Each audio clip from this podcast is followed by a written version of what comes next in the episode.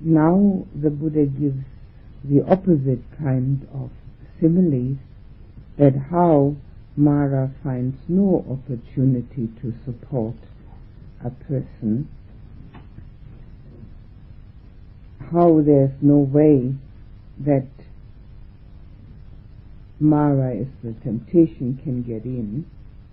And that is when one does practice mindfulness of the body, when one knows what one is doing. So he's using a simile. Suppose there were a wet, sappy piece of wood, and a man came with an upper fire stick, thinking, "I shall light a fire, I shall produce heat." What do you think?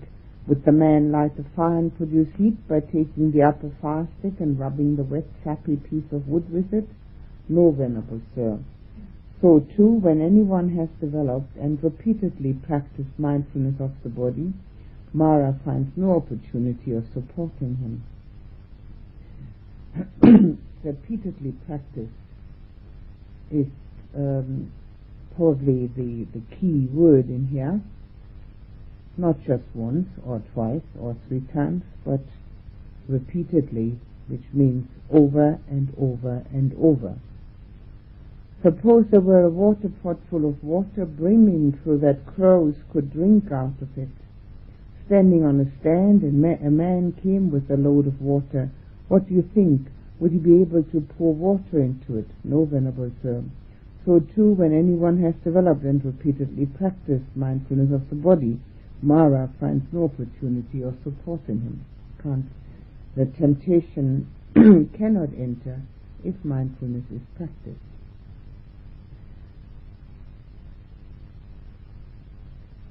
When we are mindful of the temptation and we have developed concentration through the meditation, the mind has the strength to drop the temptation. Now, it is possible even with mindfulness that the temptation arises, but it need never take a hold of one to the point where the desire becomes overriding. So the mindfulness is that which makes it clear that it has arisen, and the strength of the mind through concentration makes it possible to let go of it. The more strength the mind has, has, the quicker it can let go of it. When anyone has developed and repeatedly practiced mindfulness of the body, then he attains the ability to be a witness through realization by direct knowledge of any Dhamma realizable by direct knowledge, to which he inclines his mind whenever there is opportunity. I'm just trying to see whether we had this paragraph already. I don't, I don't see it. No.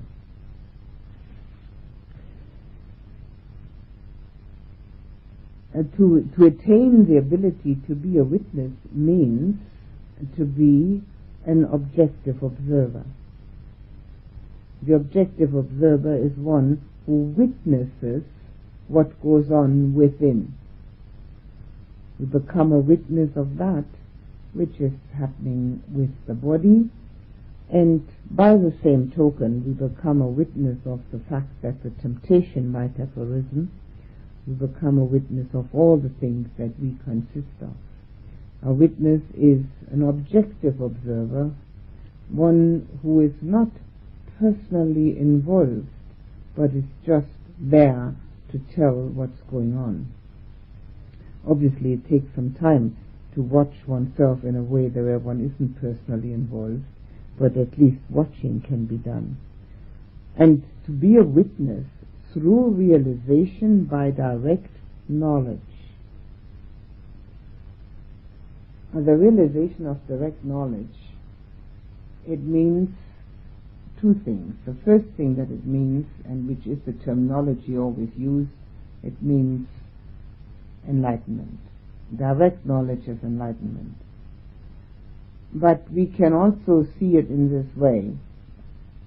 It's the understood experience. The, uh, the knowledge, the directness of the knowledge means that we have an experience. The uh, knowledge in this case is not information.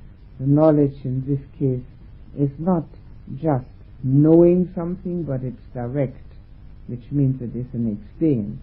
And because it is known, we've understood it. We can have any number of experiences. If we don't understand them, they're useless. In fact, everybody has constant experiences, and hardly anybody understands them. See, now when we walk, and everybody walks, and I'm not talking about walking meditation, I'm talking about just walking. Everybody has the mind telling the body to walk.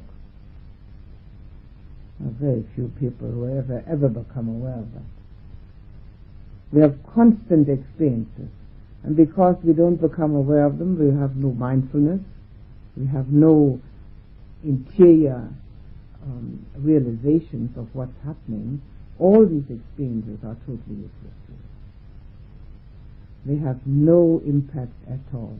We just keep on doing the same old things over and over again that we've always done.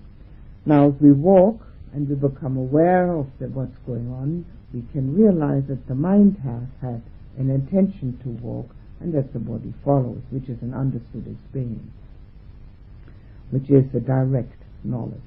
Now, the terminology of direct knowledge does mean enlightenment, but I'm using it to explain how to get there, to have the understanding of what's going on. Now, when we watch our breath and we can see that it's impermanent, most people just breathe because the body has to breathe. Most people never even pay attention to the fact that they're breathing. Very few people in the world that pay attention to the fact that they're breathing. In fact, I would say that none of us have ever paid attention to the fact that we're breathing until we were told to watch the breath in order to meditate. The fact that we're breathing and that that is the only way we can stay alive escapes everybody. And the fact that this breath which we're using is completely impermanent, constantly changing, and that it has to be so in order to stay alive, and that if it weren't so we would be dead, and that that means that our com- total being is something that's in constant flux, would be an understood experience. Well, who does it? Until, unless one is told to look, and even then it doesn't really sink in. It takes a long time to sink in. Interesting, isn't it? We're all breathing. It's completely impermanent. And everybody thinks they're so solid. And all the things that they have in their lives have to be made solid. And nothing is solid. It's constantly changing. It's all flowing away and in flux. So the understood experience is the only experience that has any value at all. We can have experience after experience and it will be totally valueless unless we really see it for what it is. And very few people do, and that's why humanity and the world that humanity lives in is in the mess it is in. One shouldn't be at all Uh, ever be surprised about that. It's surprising that we are surprised. That's the only surprise. It's totally normal. That's the way it is. So we have to have direct knowledge. Now, through realization by direct knowledge, the word, reali- word realization means that we have finally realized what's really going on. And it means the attainment of Nibbana. The direct knowledge is the understood experience. The realization means the this completeness of seeing the way things really are. The Buddha says, when one has developed and repeatedly practiced mindfulness of the body. In fact, in the Satipatthana Sutta, of which this is only um, a part, well, it's a sutta in itself, this one here, but it only talks about body. The Satipatthana Sutta talks about all of the, the other three foundations also. At the end of the Satipatthana Sutta, the Buddha says that if one is really mindful for seven days, one's going to be enlightened. We've been sitting here for six weeks, um, but the thing is, it means constant mindfulness. Now, most people remember mindfulness twice a day, three times a day, four times a day. I doubt it. Mindfulness means be doing nothing else with the mind except watching what the body is doing. Because the mind has told the body to do it, and now to be with that completely. It's not so easy as it sounds, because the mind isn't used to doing that. But it's not as difficult as one might think, because it's extremely peaceful and relaxing. If anybody really practices it, it's extremely peaceful. The whole world has disappeared. The only thing that exists is the movement of the hand, or the movement of the foot, or the movement of whatever. Doesn't matter whatever it is, there's always something moving, even if it's only the heartbeat. It's certainly moving, and the breath is moving. But hearing this and doing it, miles apart, isn't it? Because the mind just doesn't have that real desire to do that. It has a desire for everything else, but not for that. Interesting, isn't it? It just has all sorts of desires, but doesn't have a desire for that. So we have to constantly tell it to have that desire. To please go and be mindful. And then tell it again, and again, and again, and to understand what it means to be mindful. It means to have nothing else in the mind, except having the mind full of that what's really happening, which is movement. Mind full, full mind. Word is quite explicit. Says exactly what it is. So we have the ability to be a witness through realization by direct knowledge of any Dhamma realizable, realizable. Any Dhamma, any phenomena, any phenomena at all, that is, that can be realized by direct knowledge, to which one inclines the mind. Well, whenever there is opportunity. Uh, this has come actually full circle.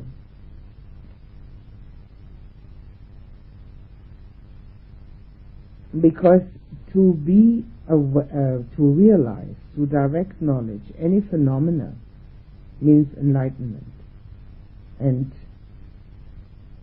all the suttas, well, perhaps not all, but most of the suttas of the Buddha start with a very ordinary thing of practice and go all the way to enlightenment.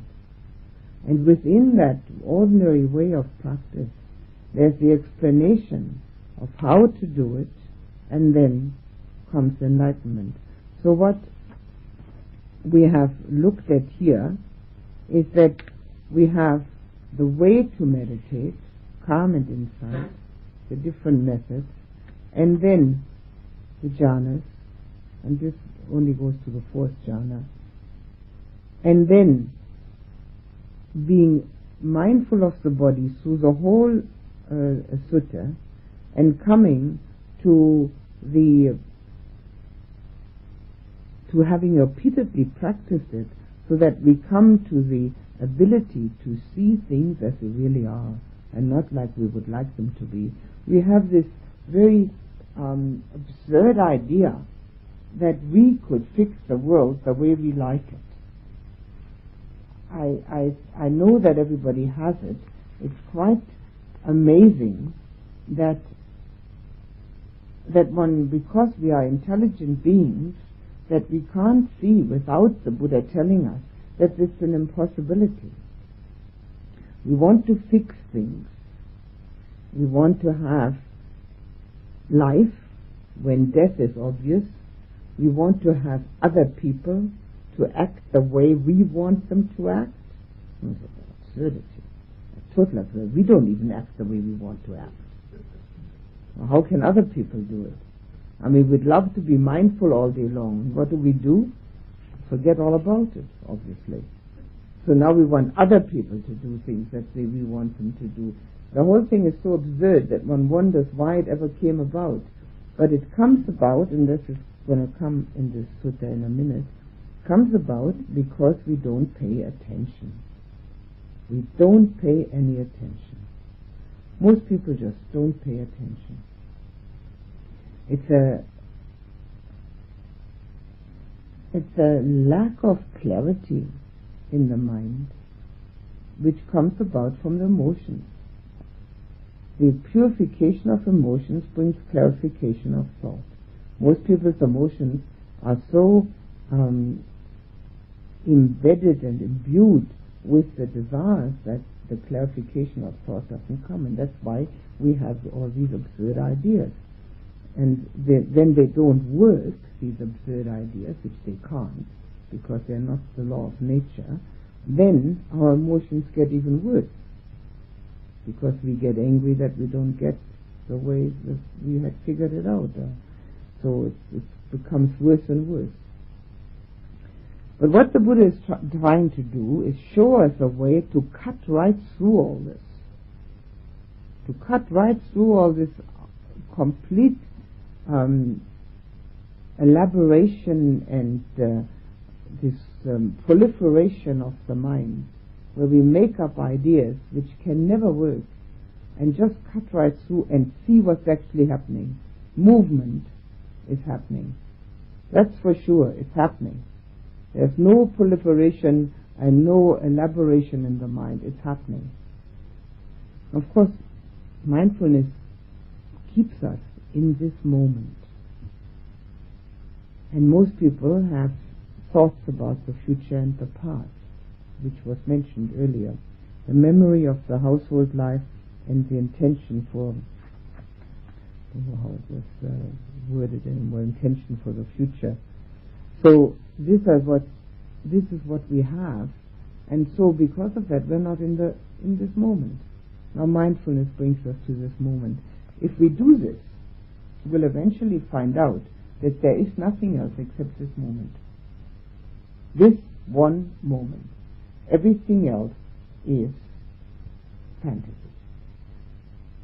So we constantly live in this fantasy world of how things are going to be when and if, whatever the whens and the ifs are, and how things used to be when it was still like this or like that. Most people have a lot of future because they don't like the present. So they fix up a future in their mind, how it could be, when and if. And this when and if doesn't work naturally, and the future doesn't even exist. So mindfulness is the only thing which brings us into this moment. And if we don't practice it, we can forget about the whole of the practice. The whole thing is useless, because this is the only thing that brings us to this moment. And in this moment is the only moment we can meditate, and this moment is the only moment we can live. We can't live in the past, obviously it's all gone, and we can't live in the future because it never comes. When it comes, it's called the present. So if we live in the future with our ideas, when this is going to happen, and if that will happen, and when this is going to work out all right, and if this person, and if that uh, situation or if that experience. Useless. Doesn't happen. It's a complete fantasy. It's uh, like uh, living in a dream world. We live already in a dream world, and then in this dream world we make up another dream. Some people actually dream that they're dreaming, I mean at night. And this is what we're doing in the daytime. We dream that we're dreaming. It's a, a uh, the, the living in the future is a dream, and since we're already living in a dream, it's a double dream. Mindfulness is the only thing that brings us to the present. So this is, is one of its great advantages, and obviously the Buddha says that through it we can realize any phenomena to which we incline the mind whenever there is opportunity. Now, realizing any phenomena through direct knowledge to which we incline the mind, that we can see within anything that exists anicca, dukkha, anatta. Now, there is nothing in the world that does not proclaim anicca, dukkha, anatta. I've said that so often now, I'm sure you must remember those three words. So, there is everything, including ourselves. That's the Dhamma. That's all there is. And when we can see that in everything, where we incline our mind to, now obviously sometimes we incline the mind to other things. There are other things that need to be done. One has to go to sleep, one has to go to the toilet, one has to get washed, one has to do this, has to do that. But when the mind is inclined, when it has an opportunity to look at what is happening around one and within one, those are the Dhammas that we see. Suppose there were a water pot full of water, brimming so that crows could drink out of it, standing on a stand. Then as soon as a strong man tipped it, would water come from it each time? Yes, Venerable Sir. So too, when anyone has developed and repeatedly practiced mindfulness of the body, he attains the ability to be a witness through realization by direct knowledge of any Dhamma, realizable by direct knowledge, to which he inclines his mind whenever there is opportunity. Now here we have again inclining the mind. Inclining the mind is, the Buddha was asked once whether he was omniscient. He said no. And uh, the other person, one of these uh, wanderers, I forgot his name, uh, asked him, well, if he was a Buddha, why wasn't he omniscient? And he said, he knows where he puts his mind. That he knows. But it's impossible to know everything at once. So to know everything at once is a total impossibility, and would, if anybody were trying to work that out in their mind, would create havoc in the mind. So one inclines the mind to whatever one wants to know. And then there is, whenever there is such an opportunity. This direct knowledge, meaning arahanship, meaning full, full realization, also means that one can incline one's mind towards things which are not common uh, usage. And not common usage means that there are um, abilities of the mind which an ordinary person wouldn't have. So again he gives another he gives another simile. Suppose there were a square pond on a level piece of ground surrounded by an embankment full of water, brimming so that crows could drink out of it. As soon as a strong man loosened the embankment, would water come from it each time? Yes, Venerable Sir. And again he gives the same says the same thing. Suppose there were a chariot on even ground at the four crossroads, harnessed to thoroughbreds, waiting with whips lying ready, so that a skilled trainer, a driver of horses to be tamed, might mount and, taking the reins in his hand, drive out and back by any road in any way he liked. So too, when anyone has developed and repeatedly practice mindfulness of the body, he attains the ability to be a witness through realization by direct knowledge of any Dhamma realizable by direct knowledge, to which he inclines his mind whenever there is opportunity. When mindfulness of the body is developed, repeatedly practiced, made the vehicle, made the basis, established, consolidated and properly undertaken, these rewards may be expected. Now, made the vehicle, that's a very common expression, that one uses some part of the practice as one's vehicle. If one can't make up one's mind which part, one can forget the practice. One's got to be one-pointed.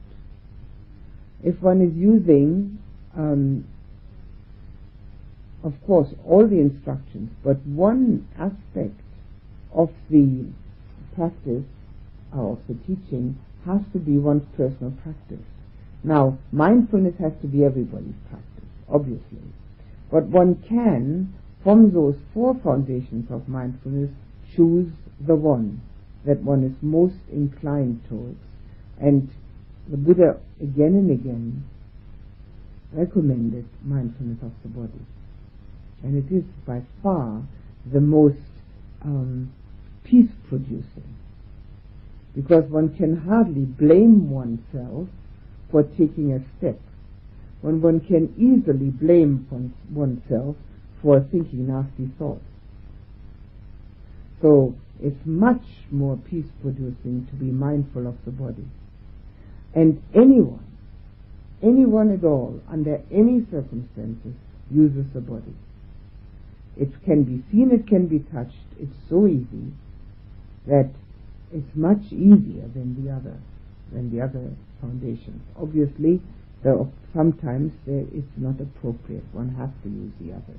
But this can be made one's primary vehicle, and particularly in a retreat. If one doesn't watch one's steps in a retreat time, one's never going to watch them.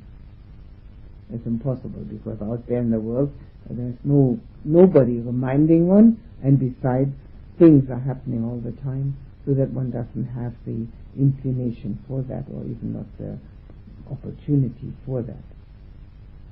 Make the basis, established, consolidated, and properly, properly undertaken.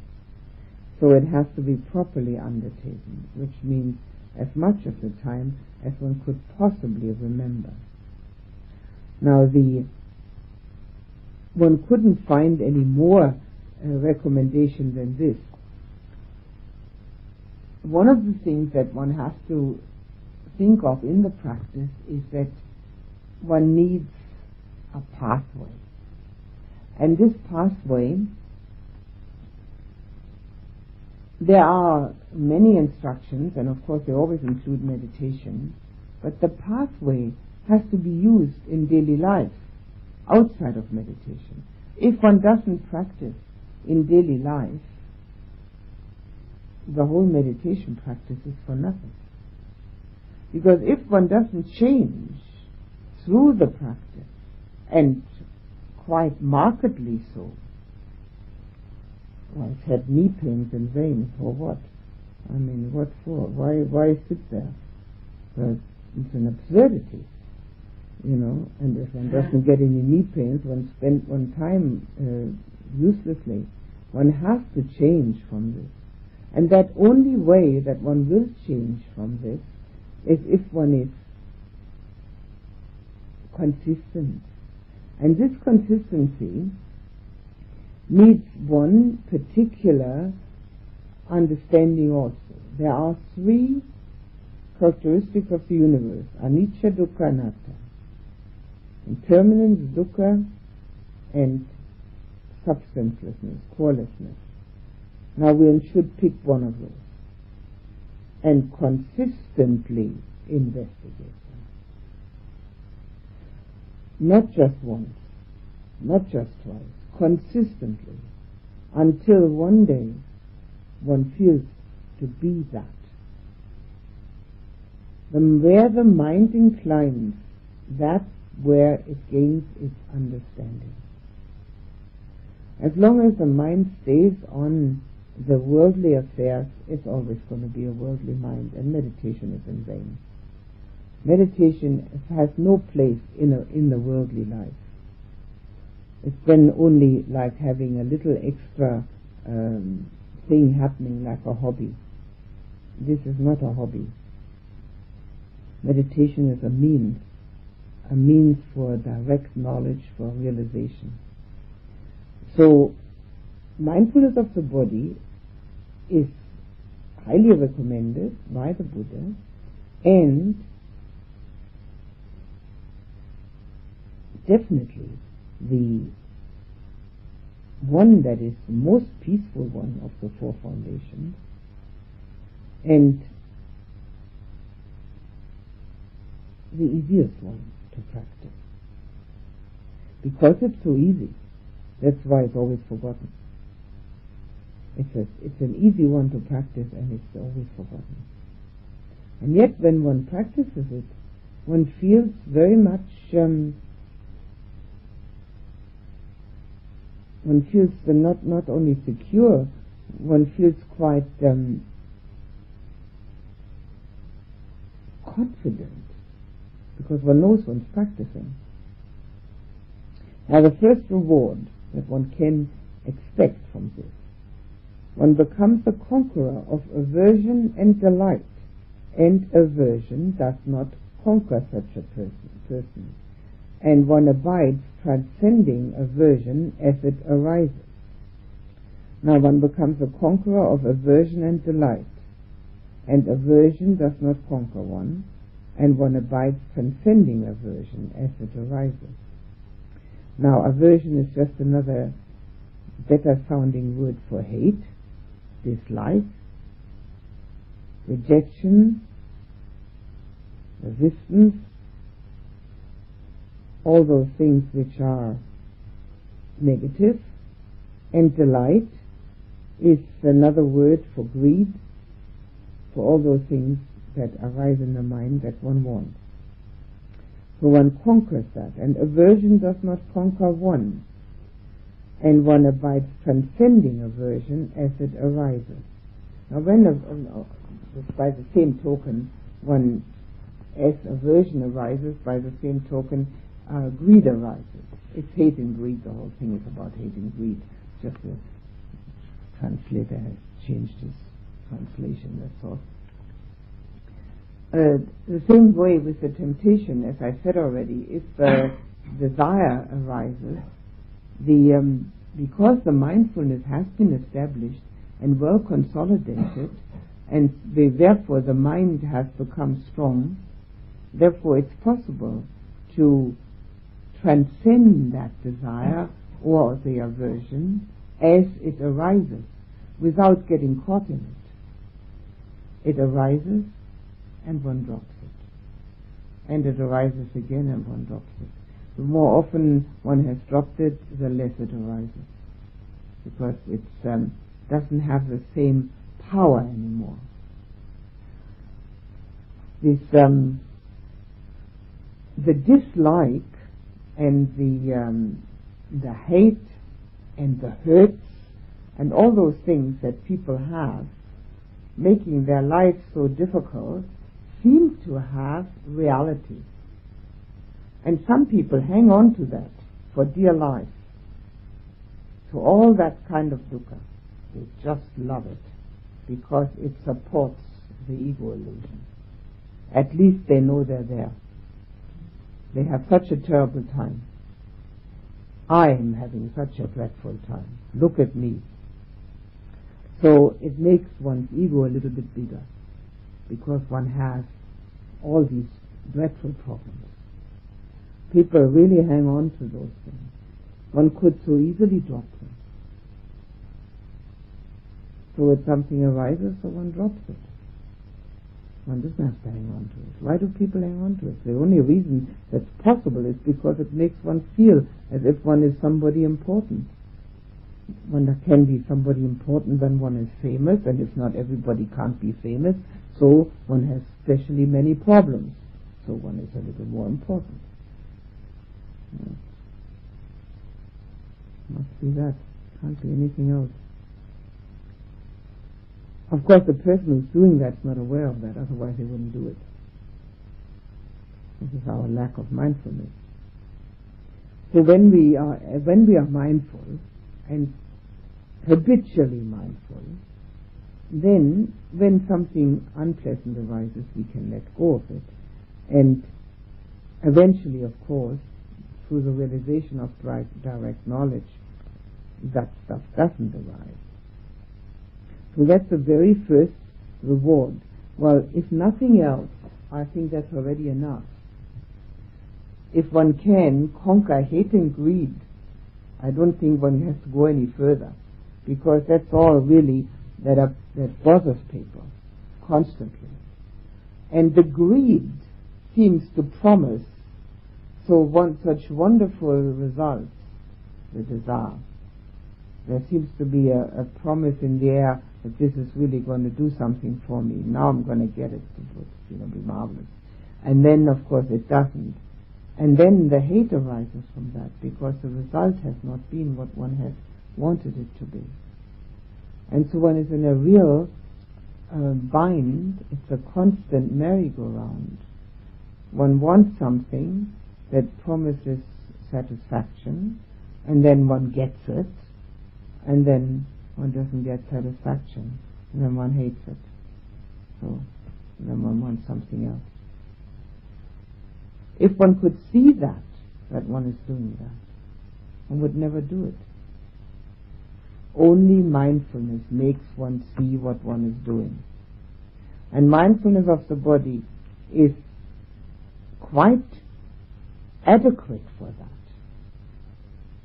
Because when one is mindful, one can't have hate or greed.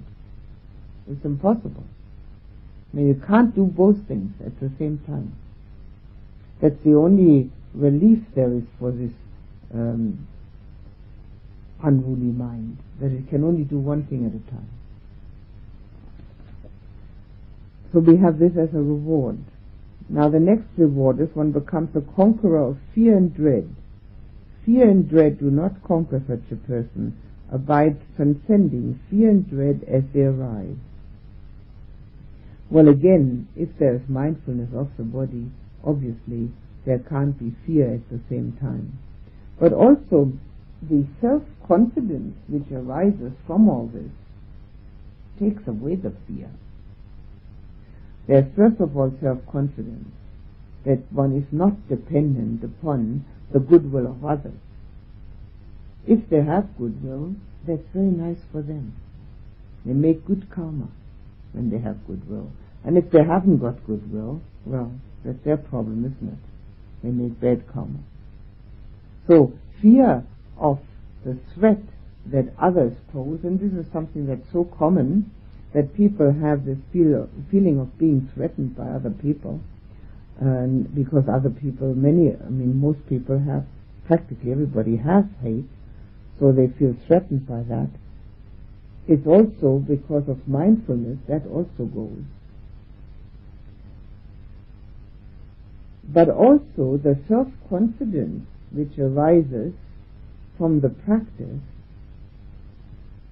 and the mindfulness which uh, occupies the mind, mind is full, and the self-confidence from the practice show one quite clearly that within all of this universe there isn't anything that wants to annihilate oneself, because everything else consists of exactly the same bits and pieces that we do. And the fear that, ha- that people have, and the dread, it's the same thing, fear and dread, um, is the fear of annihilation, which doesn't necessarily mean physical annihilation, which of course is, is guaranteed. I mean, physical annihilation is guaranteed. Everybody can have a written guarantee if they haven't believed it yet.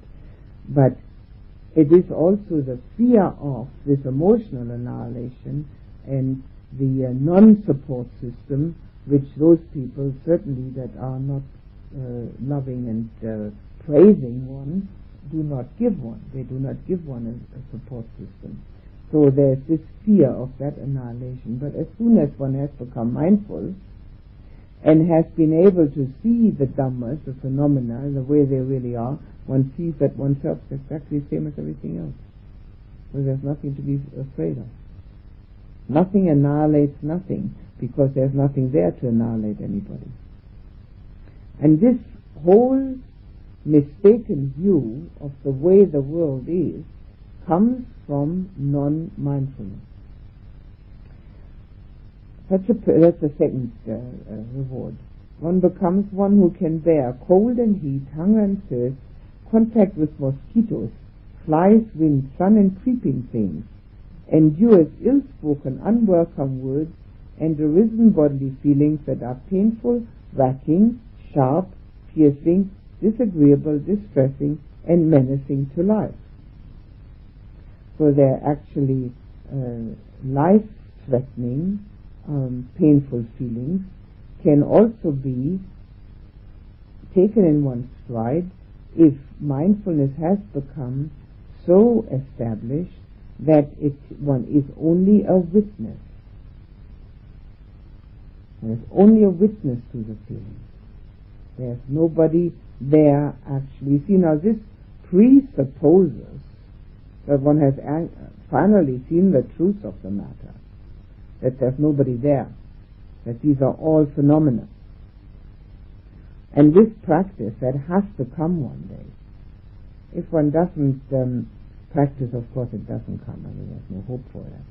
But with practice, it, it is more or less guaranteed by the Buddha that one finally sees the truth. One can't help it. It's got to be seen. And only if one sees the truth is it possible then, of course, to have this, that there is, that even life-threatening, painful feelings are taken in one's stride, and um, yes, one endures ill-spoken, unwelcome words, and all the other unpleasant things which are mentioned, because of the fact that the direct knowledge, the realization of direct knowledge means that one has seen that this is only a phenomenon. So that only then this is possible. So this is the the third um, reward, and it does presuppose that one has had uh, realization of the non-self, the substancelessness of all that there is. One becomes one who obtains at will with no trouble and easily the four jhanas, which are the higher mind, and provide a pleasant abiding here and now. So they are not the um, they are not a um, super mundane state. All the jhanas are a pleasant abiding here and now. All eight of them. Here there's only four mentioned, but all eight of them are the pleasant abiding here and now, and they are um, worldly, worldly states, but they are necessary in order to make the mind pliable and uh, expandable and um, malleable, so that it can see something entirely different from what the world sees. And for a person who has been mindful all day long can obtain at will with no trouble and easily the four jhanas, which are the higher mind. They are a higher state of mind, obviously the higher level of consciousness, but they provide a pleasant abiding here and now. And then there are some things mentioned which are useful for a fully enlightened one, and otherwise shunned by the Buddha for anyone who isn't fully enlightened, because they give an idea of um, of having attained the the highest. So if one isn't enlightened, one shouldn't do that. They are supernormal powers. They are clairaudience and clairvoyance, and um, recollection of past life. Yes, and then of course By realization, this direct knowledge, here and now, one enters upon and abides in the deliverance of the heart and the deliverance by understanding of the mind that are taint-free with exhaustion of the taint. Now, by realization with direct knowledge here and now. Now, we've already heard that, that there is the realization of this direct knowledge here and now. Having practiced mindfulness repeatedly and developed it, then there is realization of direct knowledge here and now of any Dhamma. Now here it's repeated. And what is said is that this is the deliverance of the heart and the deliverance by understanding. What is meant by those two deliverances, Cetovimutti is the pathway through the jhanas and through the loving kindness that brings the realization of the um, of all phenomena. Pannavimutti is the pathway through insight, which will eventually also result in at least one, two, or three jhanas, and is called the, the well deliverance by insight or by understanding, and has as its um, first step the the insight path, and then the um, the meeting of the two at the apex is completely the same, because the heart has to be delivered and the mind has to be de- delivered, taint-free with exhaustion of taints. So whatever way one is going, it has to amount to the same thing in the end, because to be with the exhaustion, to have the exhaustion of one's taints means completely Uh, complete arahanship. And the taints, and I think we've had them already, I'll repeat them. The uh, desire for sensual gratification, the wrong view, wrong view of self, the uh, desire for eternal life, like getting a chair in paradise or something like that, and uh, The uh, and ignorance. Now, ignorance means ignoring the fact that there is nobody there, that we, we think we are somebody. Very often there's only three mentioned: ignorance, sensual desire, and desire for eternal life. The wrong view is not mentioned. Wrong view is eliminated at stream entry, and desire for eternal life is eliminated by the non-returner, and the other two are only eliminated by the arahant. So exhaustion of taints, complete letting go of taints, is only for the arahant. On the way there, one gets rid of a few, uh, of two on the way. Now the taints are called that, in Pali they are asavas. Asavas, um, they are They are that what taints our understanding. We don't understand the things, the way things are, because we have those things within us. They're sitting inside, so we don't know what's going on really.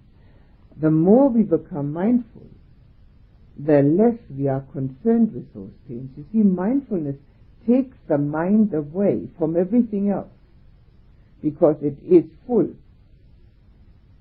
And if we can't, um, if we are mindful, we can't possibly have any the, um, connection to essential desire.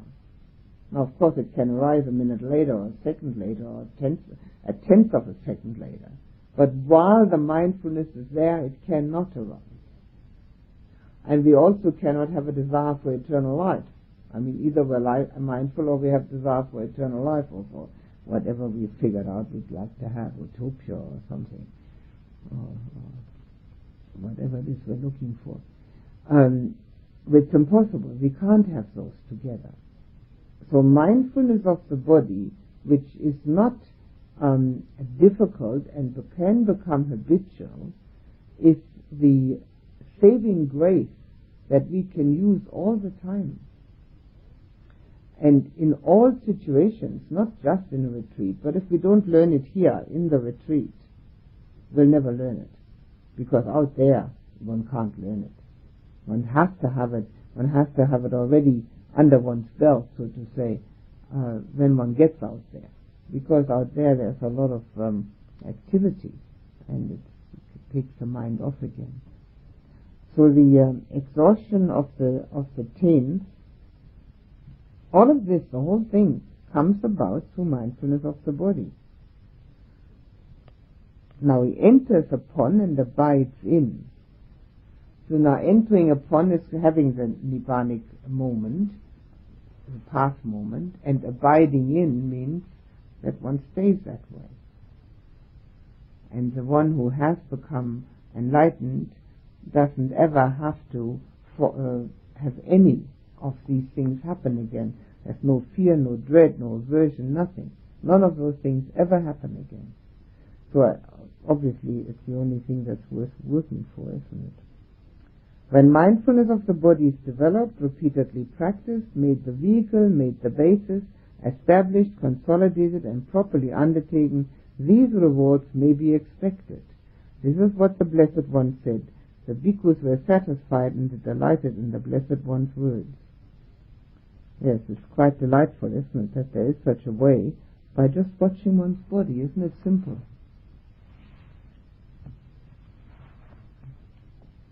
All right, that's the end of this sutta.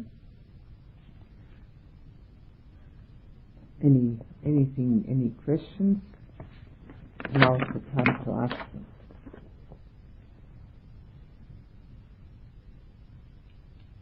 So, when you say you've got to get your mindfulness under your belt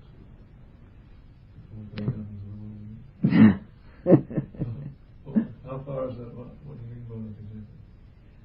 Well, just, just know that you, you have to do it? Or no, no, no. Doing it here every day, uh, as much of the time as you can remember, because it is becomes a habitual, um, a habitual way of the for the mind to direct itself.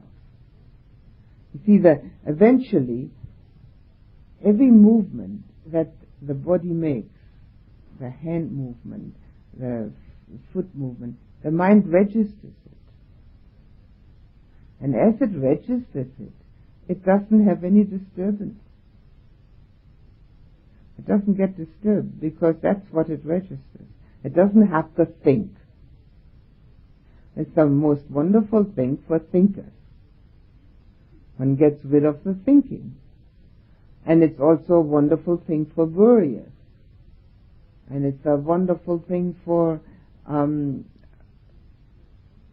people who feel under it, you know, victims, being victimized. I mean, they're all doing it to themselves, but they think that somebody else is doing it. Mindfulness is just takes care of everything. So getting it under your belt means that while you're here, you're watching your movements. Getting up, walking down the steps, turning on the light, lifting the latch, the, the door handle, opening the door, closing the door, putting on shoes, walking this way, and so on and so forth. And the more, of course, sorry? So it becomes habitual. Yeah. Yeah. And then in, in the world you will find that uh, you forget, of course. But all of a sudden the mind will say, hey, I forgot something. What was that again? Oh, yes, mindfulness, that's right. So it's not the knowing of it. You know, the knowing of it is um, almost useless. Because what we know and what we do is so different. It's not totally useless, the knowing of it. But it's a habit of the mind that is so important. Um, is it helpful when you get to the stage that um, you realise I mean, I think there's a, I think there's a stage of mindfulness where it's just mindfulness for its own sake. Mm. Then, then it comes to the point where you can see the positive effect that it has. So, so we're getting to the habitual stage. Um, when it's become habitual, you don't even worry about the, the effects anymore. I mean, you just do it. You're used to the effects by that time. You're no longer a thinker, you're no longer a worrier, you're no longer a victim, you're no longer any of this. You're just watching what's going on. That's all. You don't think about it anymore. In the beginning stages, uh, it's very helpful to check back on the good effects in order to encourage the mind to keep on doing it. Once it becomes habitual, you don't have to encourage the mind anymore. It's doing it anyway. I mean, you don't have to think every time you go and clean your teeth what the good effect of it is, do you? I mean, it's pretty habitual, isn't it, to clean one's teeth? I mean, you just do it. But when you, when when we, when we were small, uh, we didn't like to do it. Our mothers had to push us. And so now it's a habit. So in, when it's a habit, then you no longer have to think about it. So you have to. This is why you need to start here with it, and so that you can bring as much of it to the world with you as you can. Clear? Okay. Anything else? Um, yes. You described mindfulness as um, uh, um, eliminating thoughts, becoming an imprint on the brain. Some people talk about mindfulness as thinking. Um, I am sitting. I am walking. Um, is that still mindfulness? Um. Thinking, I'm sitting, I'm walking. Uh, that description doesn't uh, make much sense, does it? Well, because there are four foundations of mindfulness, and one is body, one is feeling, one is mental emotional states, and one is content of mind. So if that if that I am sitting, if that's a thought, that would then be content of mind. That would be the fourth foundation of mindfulness, and not the first one, not the body one. It doesn't make much sense, the whole thing. It's knowing what one is doing. Knowing only. You can describe mindfulness as knowing only.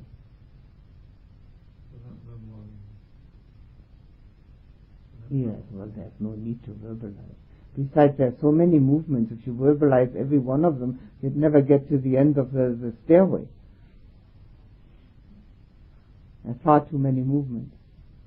No, there's no need to verbalize anything as long as you know it. You you rest, you you know it. It's uh, it's not a not a sentence. It's knowing. Yeah, probably, but uh, that that is also not a verbalization or noting. No, they don't say a sentence like that. No. No, they don't say sentences like that. No. No, it's not necessary to say any sentence like that at all, because that takes one away from what one's actually doing again. You know, it is act- uh, if you were to watch your breath and you kept saying, "I'm breathing, I'm breathing, I'm breathing," I mean, you'd go nuts. It's impossible to do that. You just know. Hmm? You're with it. That's all. You're with what is really happening. It's very simple mindfulness. It's not, not complicated at all. It's just being there with it. Cutting a, cutting um, uh, a carrot. Cutting a carrot. Cutting. That's all. That's all. Going down the steps. Going, going, going, going. Very simple. It's such a simple thing that, of course, it um, uh, it would, people don't even think of it themselves. It's just too simple. And actually, it, as the Buddha says, it brings one all the way to enlightenment. Marvelous, isn't it? Okay, anything else?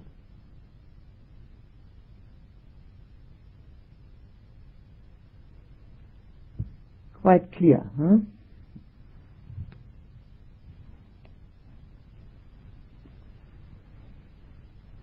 And please put the attention on the breath.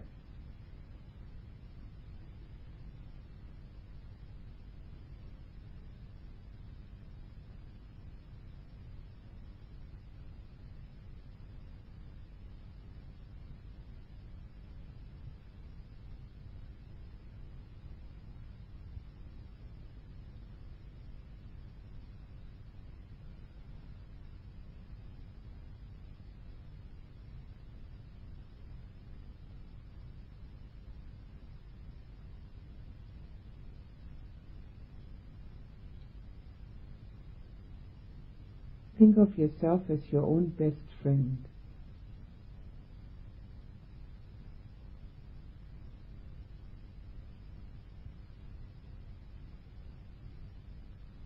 Arouse the feelings for yourself that a best friend would have: helpfulness, acceptance, care and concern, and wisdom to know what brings happiness.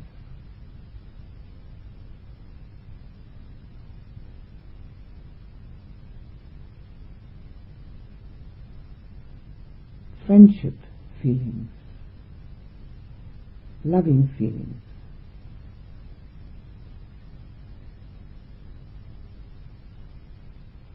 Fill yourself with them.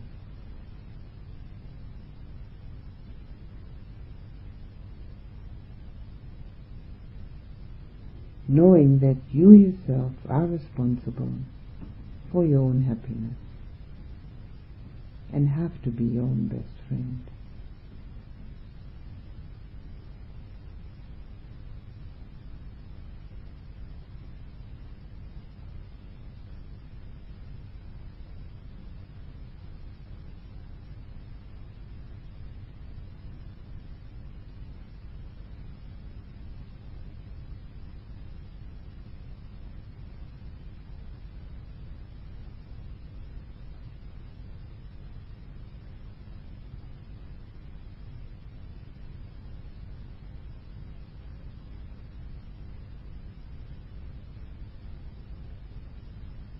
Think of yourself as the best friend of the person sitting nearest you. Helpful, accepting, caring and concerned. Loving, full of friendship. Fill him or her with those feelings.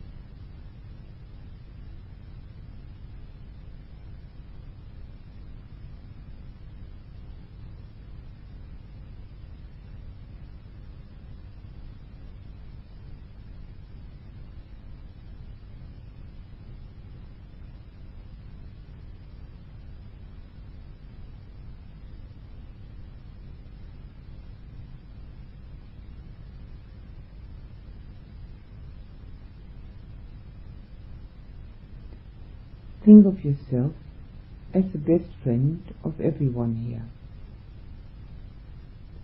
Fill everyone with your feelings of friendship, lovingness,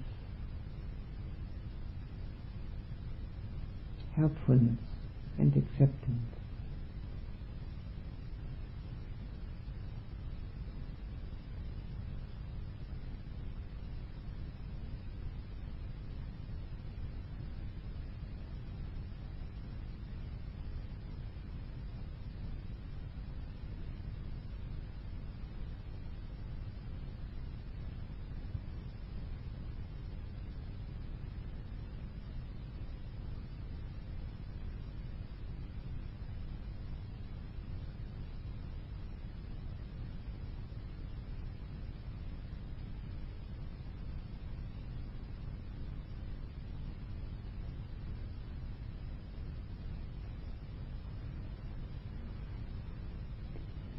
Think of yourself as the best friend of your parents.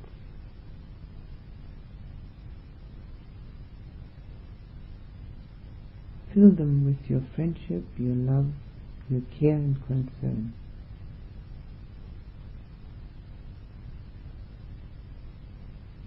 Make that heart connection.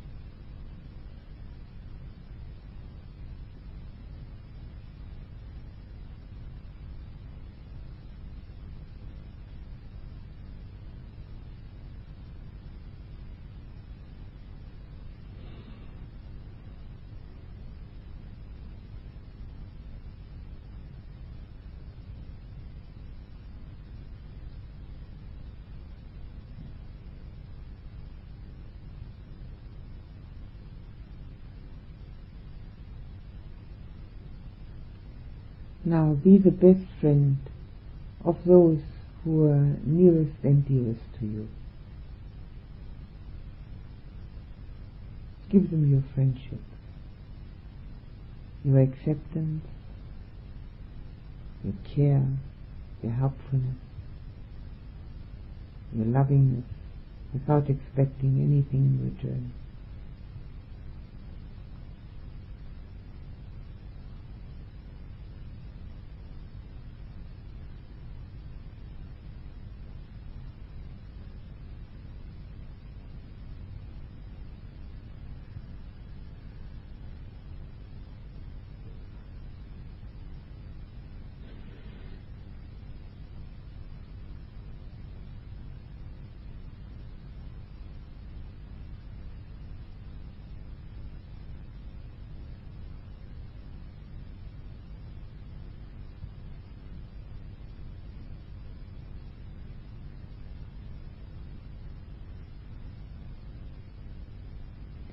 Think of your friends. Be their best friend. Give them all that your heart can give without wanting the same in return. Embrace them with your friendship. Fill them with your acceptance and your love.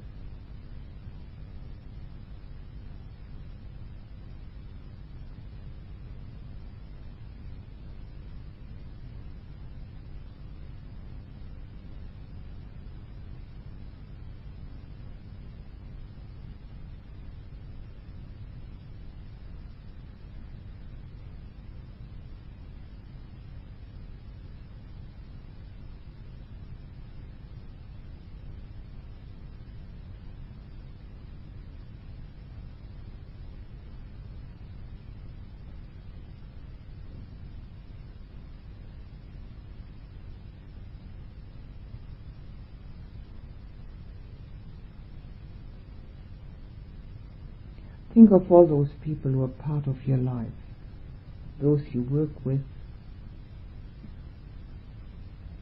those you meet here and there, neighbors,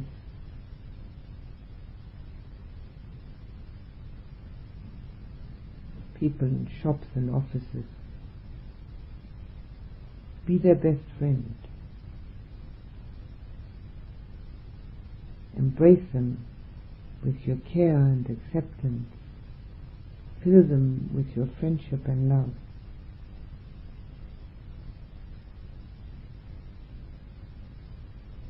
Let them enter into your heart where they belong.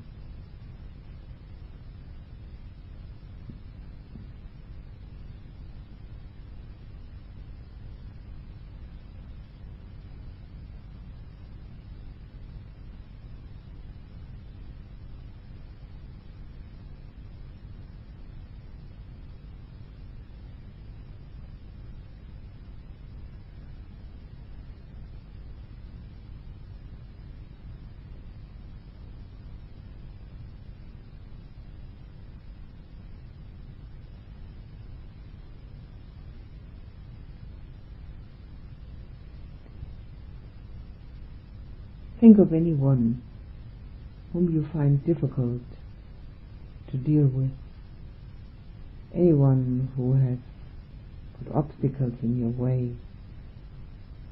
or whom you dis- consider not lovable. Be that person's best friend. Helpful and caring, accepting.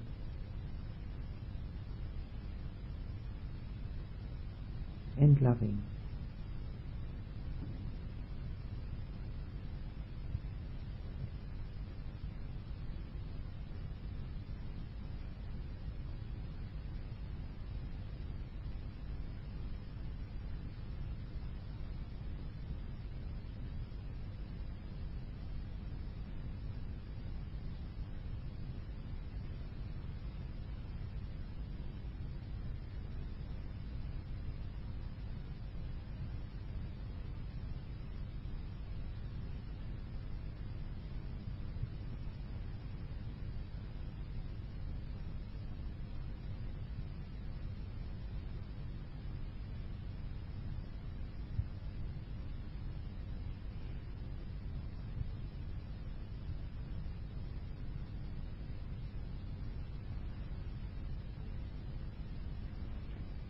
Think of all those people whose lives are far more difficult than ours.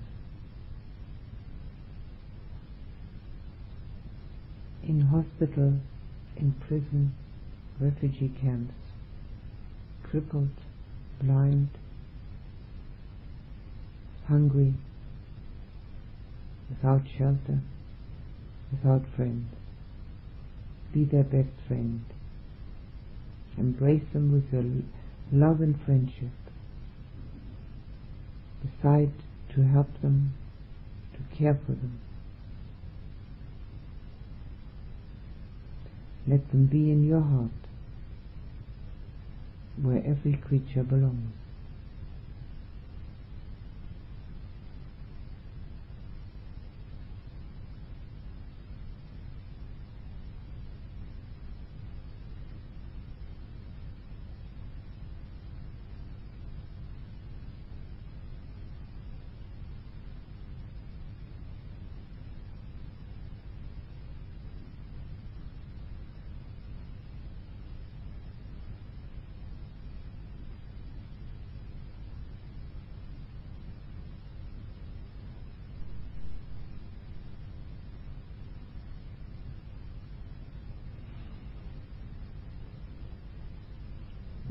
Put your attention back on yourself.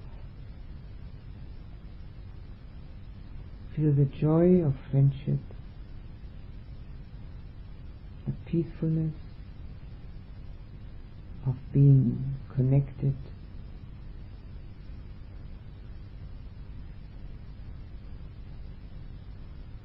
The strength that caring brings.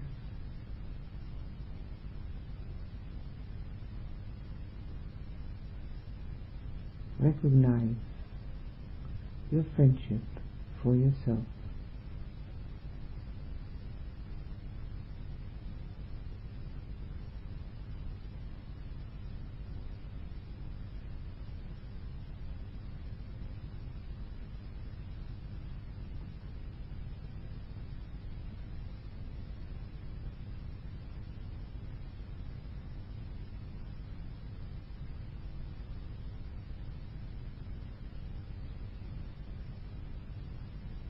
Fill yourself and surround yourself with the feelings of the best friend who knows what is best for you.